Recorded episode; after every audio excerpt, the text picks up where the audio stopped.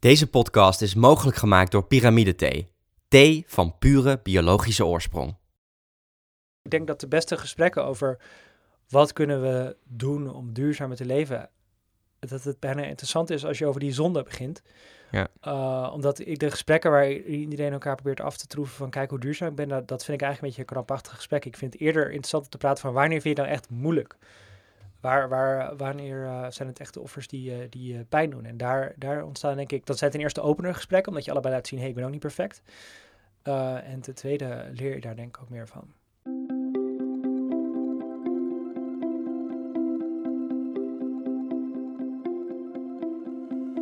Dit is Het Groene Hart van. De podcast van Happiness and Growth Thinkers, waarin we op zoek gaan naar het groene hart van onze gasten. Een gesprek met Ernst-Jan Fout, medeoprichter van De Correspondent en auteur van het Dankboek.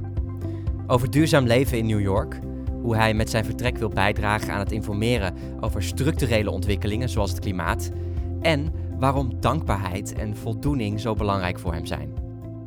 Ernst-Jan Fout, welkom in het groene hart van. Dankjewel.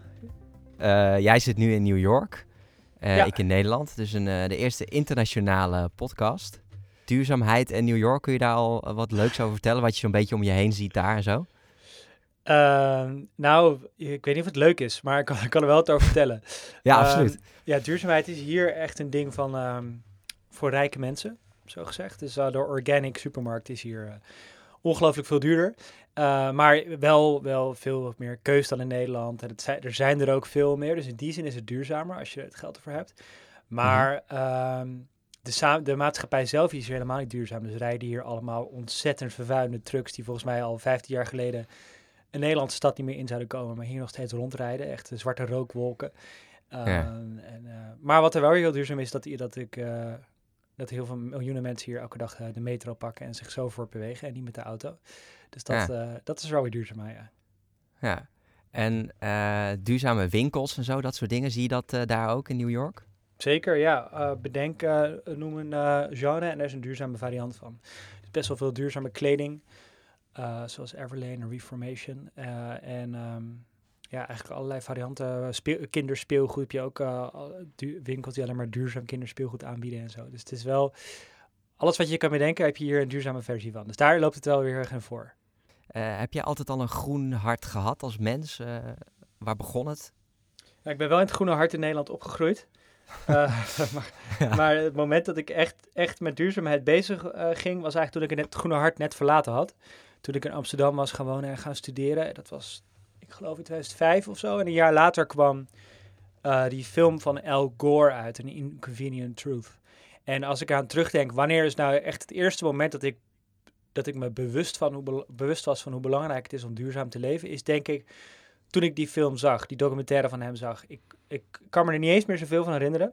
Uh, behalve dan dat hij een soort presentatie geeft voor een groot scherm. En dat hij op een gegeven moment laat zien welke delen van de wereld allemaal onder water zouden lopen als global warming zich zou doorzetten.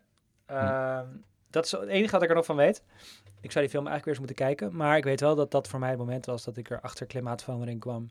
Dat ik er me begon te realiseren uh, ja, hoe, je, uh, hoe je gedrag daar invloed op kan hebben. Ook hoe je, hoe je, kan, hoe je consumeert en uh, wat, voor, wat voor keuzes je daarin kan maken. Er was toen ook net op dat moment een nationale campagne voor duurzaamheid.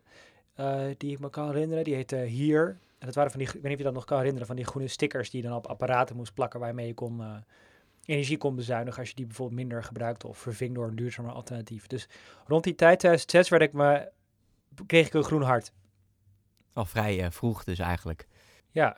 En uh, ja, wat heb je van, van, vanaf 2006 tot nu doorgevoerd in je leven, wat dat betreft? Ja. Um, als, ik kreeg een paar weken misschien, maanden, ik denk niet dat er een verband tussen zat, maar de timing is grappig. Kreeg ik een vriendin uh, die uh, uh, heel erg met duurzaamheid bezig was, inmiddels mijn vrouw. En zij is een ehm, duurzaam modelabel begonnen, een paar jaar na de studie. Samen, samen met de ontwerper, Jutske Lundgen. En dat heet Studio Hughes.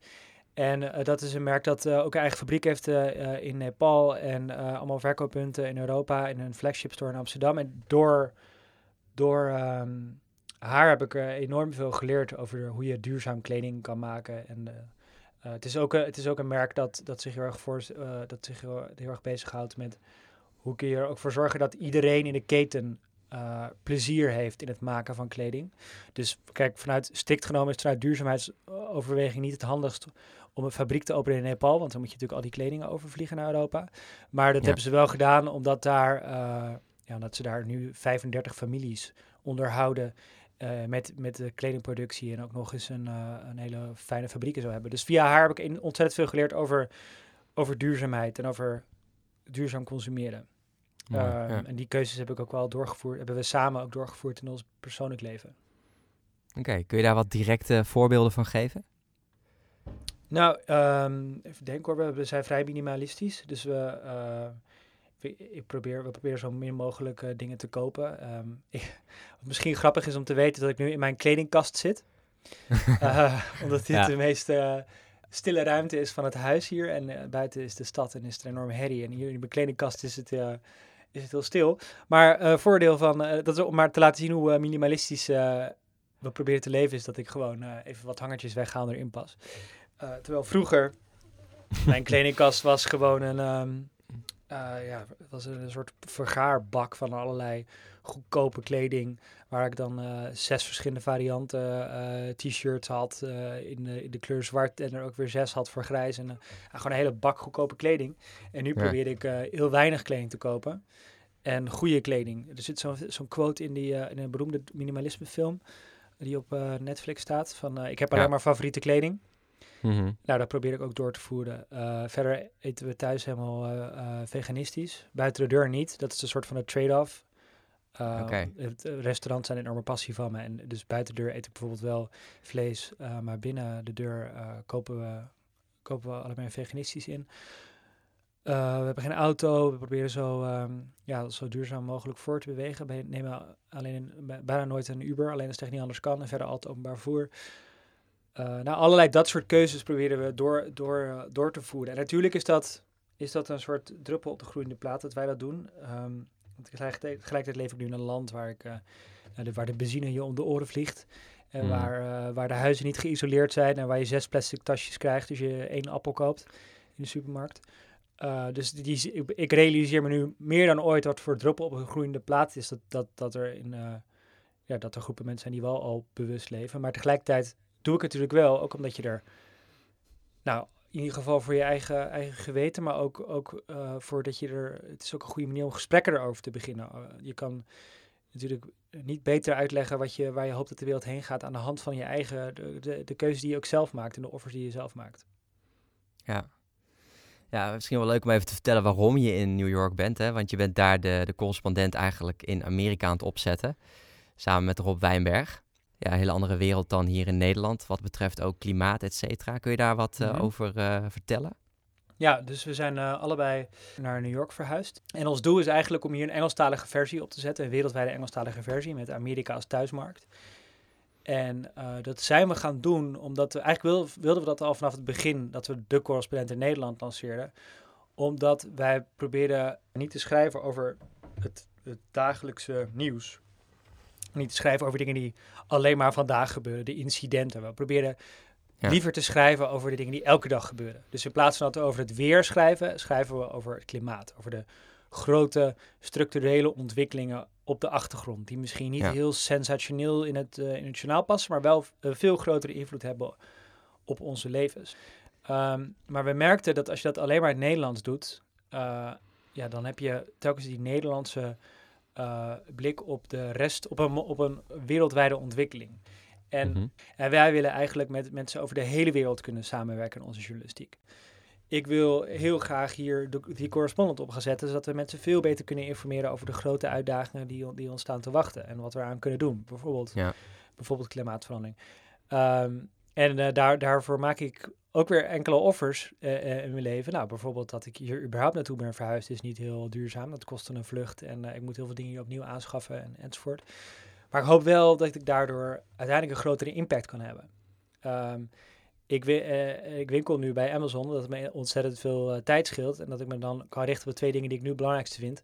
Uh, mijn gezin en die missie voor de correspondent. Dus ik vind het, ik vind altijd heel moeilijk om, um, Ja. Om te kijken van hoe kan je die afweging maken tussen aan de ene kant zo goed mogelijk leven, zo min mogelijk ecologisch voetafdruk te hebben. En aan de andere kant, hoe kan ik zo mezelf zo effectief mogelijk inzetten voor de goede, voor de goede zaak. Wat ik me nog wel afvroeg, uh, je had het net, ja, je had over dat je behoorlijk al wat dingen hebt doorgevoerd in je leven, hè, wat betreft duurzaamheid. Uh, puur ook wat je zei voor je geweten. Maar heeft het je echt ook iets gebracht? Heeft het je gelukkiger gemaakt, het uh, duurzamer leven? Ja, denk het wel. Ehm, wat, kijk, ik denk dat heel veel onderdelen, onderdelen van duurzaam leven zorgen, er, zorgen ervoor dat je meer voldoening ervaart. Um, ik, nou, zoals je weet, ben ik bijvoorbeeld ben ik, uh, uh, groot voorstander van dat we meer dankbaar proberen te zijn voor wat we al wel hebben. Omdat het uh, ons ten eerste optimistischer maakt en ten tweede socialer, omdat we dankbaarheid bijna altijd gekoppeld is aan andere mensen en hoe je in relatie tot andere mensen staat. Maar het zit ook een politieke aspect aan, namelijk als je dankbaar bent voor wat je al, al hebt, dan consumeer je ook minder. Want er wordt ons natuurlijk de hele tijd verteld door bedrijven in media reclames van je hebt meer dit nodig, je hebt hier meer daarvan nodig, je moet nog populairder, nog succesvoller, nog, uh, nog dunner worden.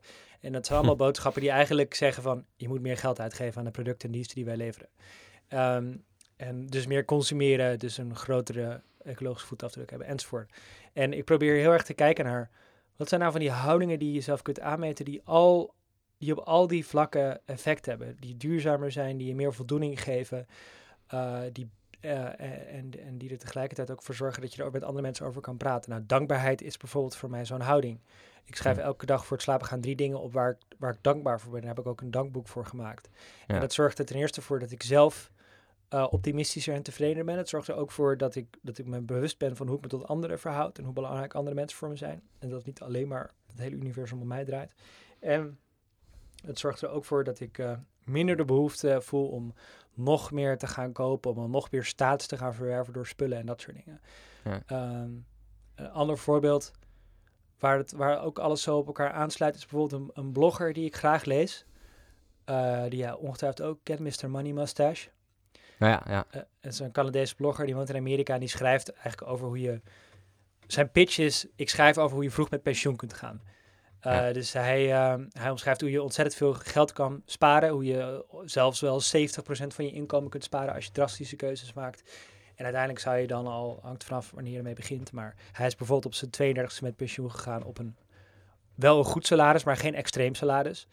Um, nou, volg ik hem niet zozeer voor dat ideaal van een vroeg pensioen. Want ik, ik, ik heb in die zin nu al een vroeg pensioen dat ik doe wat ik heel erg leuk vind. Uh, en dat toevallig voor ja, dat is een mooie, ja, dat is een mooie. Ja. ja. Maar, maar tegelijkertijd, waar ik, waar ik hem wel voor volg, is dat hij heel erg laat zien van, je hebt die dingen allemaal niet nodig die je aangepraat worden. Ik heb geen tv staan, want je hebt die tv niet nodig. Uh, nee. Ik heb, uh, toen ik um, op een gegeven moment wilde ik mijn familie meer bezoeken in Nederland, dus toen had ik een auto nodig, omdat ik ook net een klein, klein, klein kind had gekregen. Dus ik dacht, ik, ik heb nu een auto nodig. En in eerste instantie dacht ik, dan moet ik een hele vette auto hebben. Uh, weet ik veel. Waarschijnlijk dacht ik het om, om, om de status of zo. Want ik ben niet eens zo'n autoliefhebber. Maar door zijn blog ben ik, veel meer, ben ik er veel meer van doordrongen geraakt. Nee, zo'n auto is een, een object dat je nodig hebt om jou, om jou, uh, om jou ergens mee te helpen. Je moet dat niet als een statusding zien, want het gaat je nooit die voldoening geven. Dus ja. ging ik uitrekenen wat de meest uh, ja, beste optie was voor mij. Dat was gewoon een, een Skoda uit 2001 die ik één keer per week gebruikte en uh, voor, uh, weet ik veel, 1600 euro kocht of zo. Um, dus in ieder geval, die manier, manier verschilde mij heel veel geld op. Uh, zorgde ja, er ook mooi. voor dat ik er veel minder mee ging rijden en dat ik wanneer voor echt die noodzakelijke dingen gebruikte en ook tweedehands kocht natuurlijk. Mm -hmm. um, maar die houding, dus veel zuiniger leven, zorgt er ook weer voor dat men uh, ja, dat ik dus meer bezig ben met wat geeft mij echt voldoening. En dat zijn vaak ook dingen die, die, duurzamer, die duurzamer zijn. Want echte voldoening haal je niet uit het consumeren en het meer spullen kopen, maar het contact met elkaar bijvoorbeeld. Ja. ja, ik herken veel van mezelf in jouw verhaal inderdaad. Mooi. Uh, heb je een stille zonde? Iets uh, waar je, welk vlak, uh, vlak waar je echt wat minder duurzaam op leeft? Ja, ik eet vlees buiten de deur. Ja. ik, dus als ik uit eten ga. ik, um, nou, ik had in Nederland een tijdje een auto, makkelijker de stad uit te komen. Ik, ehm, ik bestel nu bij Amazon, waar we het net over hadden. Ik vlieg, vlieg veel voor mijn werk. Dus ja, ik heb wel, ik heb wel uh, zonde. Maar ik probeer ze niet stil te houden. Want ik denk dat het heel interessant is als je er. Ik denk dat de beste gesprekken over wat kunnen we doen om duurzamer te leven dat het bijna interessant is als je over die zonde begint. Ja. Uh, omdat ik de gesprekken waar iedereen elkaar probeert af te troeven van kijk hoe duurzaam ik ben, dat, dat vind ik eigenlijk een beetje een krampachtig gesprek. Ik vind het eerder interessant om te praten van wanneer vind je nou echt moeilijk? Waar, waar, wanneer uh, zijn het echt de offers die, uh, die pijn doen? En daar, daar ontstaan denk ik, dat zijn ten eerste opener gesprekken, omdat je allebei laat zien, hé, hey, ik ben ook niet perfect.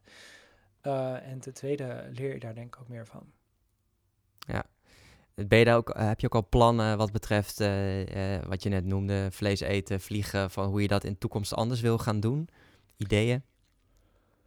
Um, nou, met vliegen probeer ik ook naar, veel naar alternatieven te kijken. Uh, dat, is, dat, dat is in Europa wat makkelijker dan hier, omdat het spoor echt nou ja, een soort derde wereldlandniveau heeft. Maar of probeer je op bezoekjes te bundelen en dat soort dingen, zodat ik minder vaak in de weer hoef te vliegen. Vlees heb ik mijn hoop hoop gezet, uh, gesteld op um, de technologie. Ik eet thuis al heel veel vlees, vleesvervangers. Uh, ik heb hier trouwens echt een gestoord lekkere veggie bacon ontdekt. Ik bedoel, als mensen het nu horen en ze hielden vro eet, aten vroeger bacon en ze genoten ervan, kunnen ze zich waarschijnlijk niet voorstellen dat dit mogelijk is. Maar het, het proeft echt uh, als bijna echt als, als uh, echte, echte bacon. Uh, en ik verwacht dat we over, over een paar jaar gewoon een biefstukje kunnen bestellen die, um, geen biefstuk maar wel zo smaakt. Uh, ja, ik vind het heel moeilijk om daarmee te stoppen, omdat ik uh, een van mijn, mijn, grote passies is um, uh, naar hele goede uh, chefkoks gaan. Ik ga binnenkort bijvoorbeeld bij Dan Barber eten. Dat is een cadeau ja. dat ik voor al mijn collega's heb gehad voor mijn huwelijk.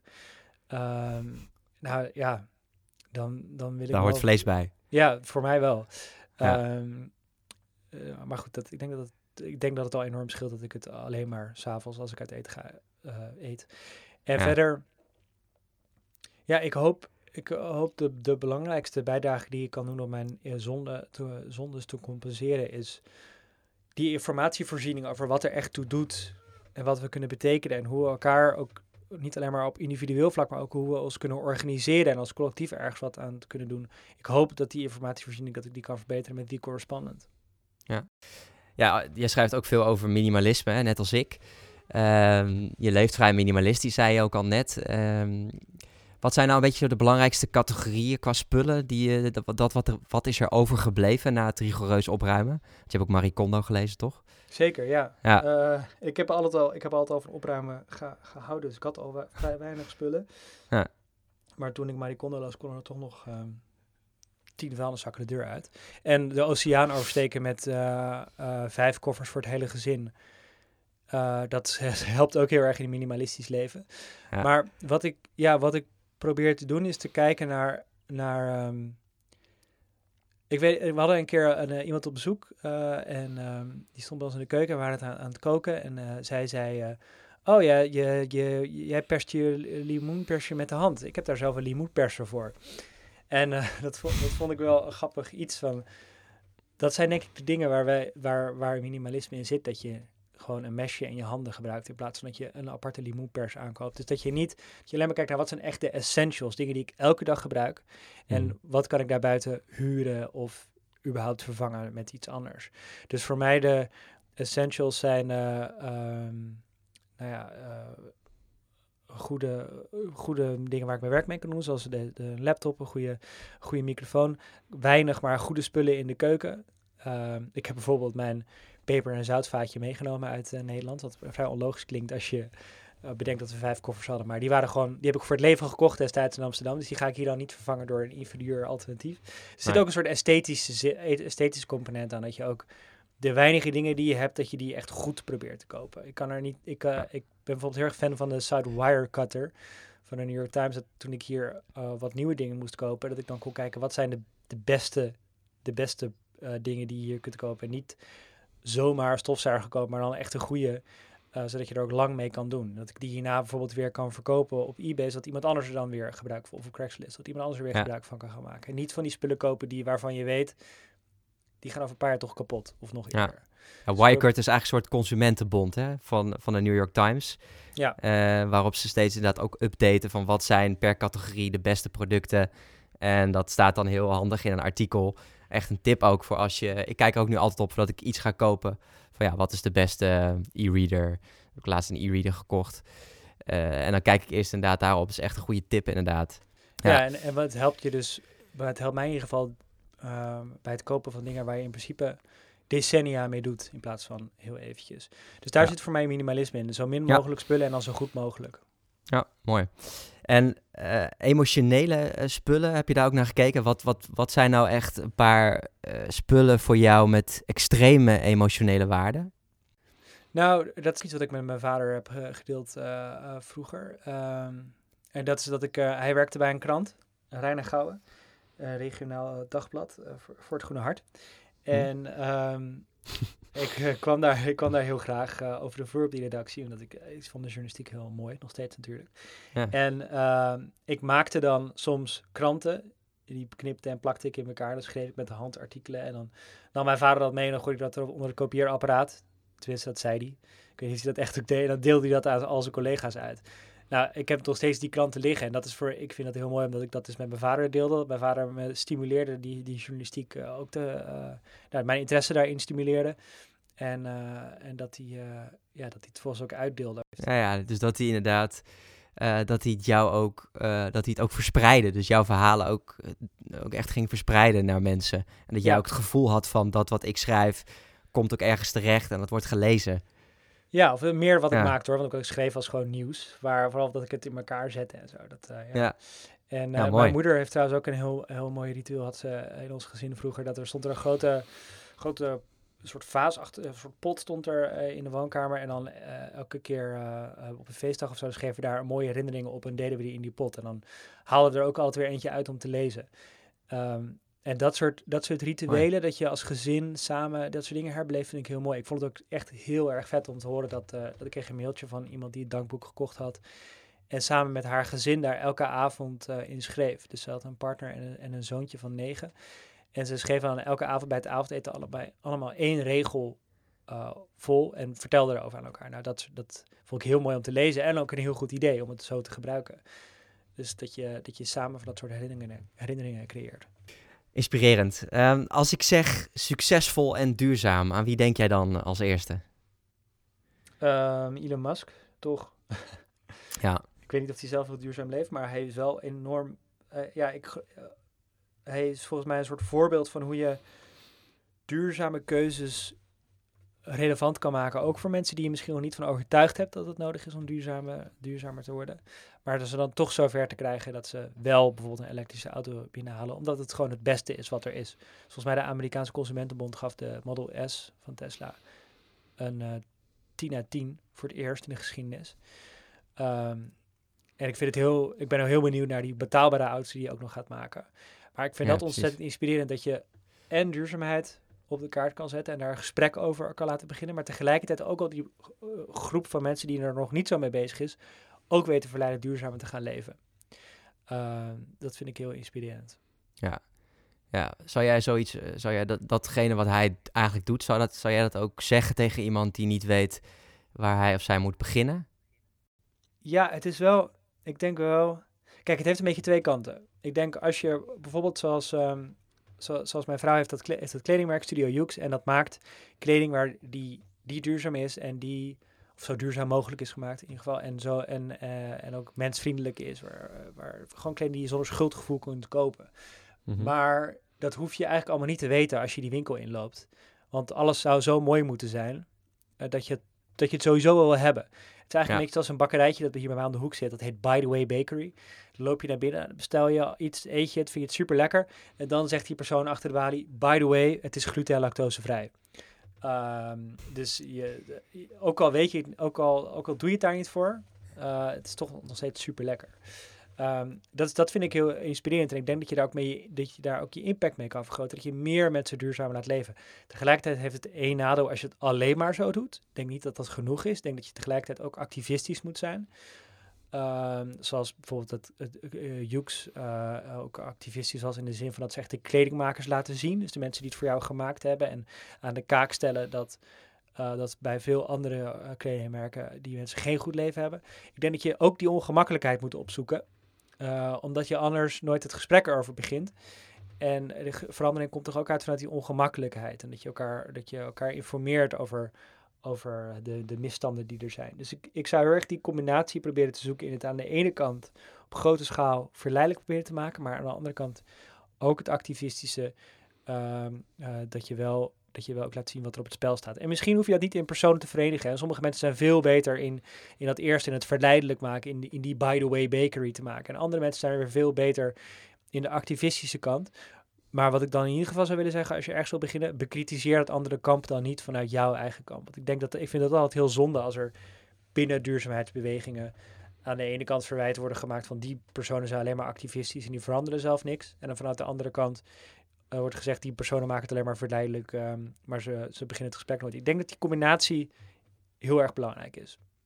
Ja, ja. Dus, dus ja, wees een beetje genadig eh, voor elkaar en, en probeer elkaar te vinden in de, in de common ground die je wel hebt. ja, dus daar waar je je gelijkenissen hebt en waar je hetzelfde over denkt, inderdaad. Hè, common, die common ground die je noemt. Ja, Die gaan zoeken. Is dat ook het eerste wat je zou gaan zoeken eh, als eh, iemand zegt van ja, Ernst Jan, ehm, het is allemaal heel leuk en aardig, maar wat, wat voor verschil kan ik nou maken zelf? Zou je dan ook gaan zoeken naar die common ground? Wat zou je tegen zo iemand zeggen? Nou ja, ehm, dat, probeer ik, ja, dat probeer ik eigenlijk wel. Ja. Ik, eh, ook als iemand nog negatiever is dan dat. Als iemand roept eh, klimaatverandering is een hoax en alle wetenschappers die... eh, Ja. ja, soms kom je wel eens iemand tegen en er zijn natuurlijk genoeg mensen die zo denken. Anders zou bijvoorbeeld Donald Trump niet in het Witte Huis zitten. Maar ehm, mijn eerste reactie is dan altijd van eh, oké doei, dat is een gekkie of zo. Of eh, ik ga dit gesprek niet, ik ga het gesprek uit de weg. Maar eigenlijk wat je natuurlijk veel beter kan doen is eh, wat, wat het goede is om te doen, is om wel dat gesprek aan te gaan. En dan niet tegen elkaar gaan lopen schreeuwen van het is wel erg en jij bent gek, maar meer te gaan zoeken van waar kunnen we elkaar vinden?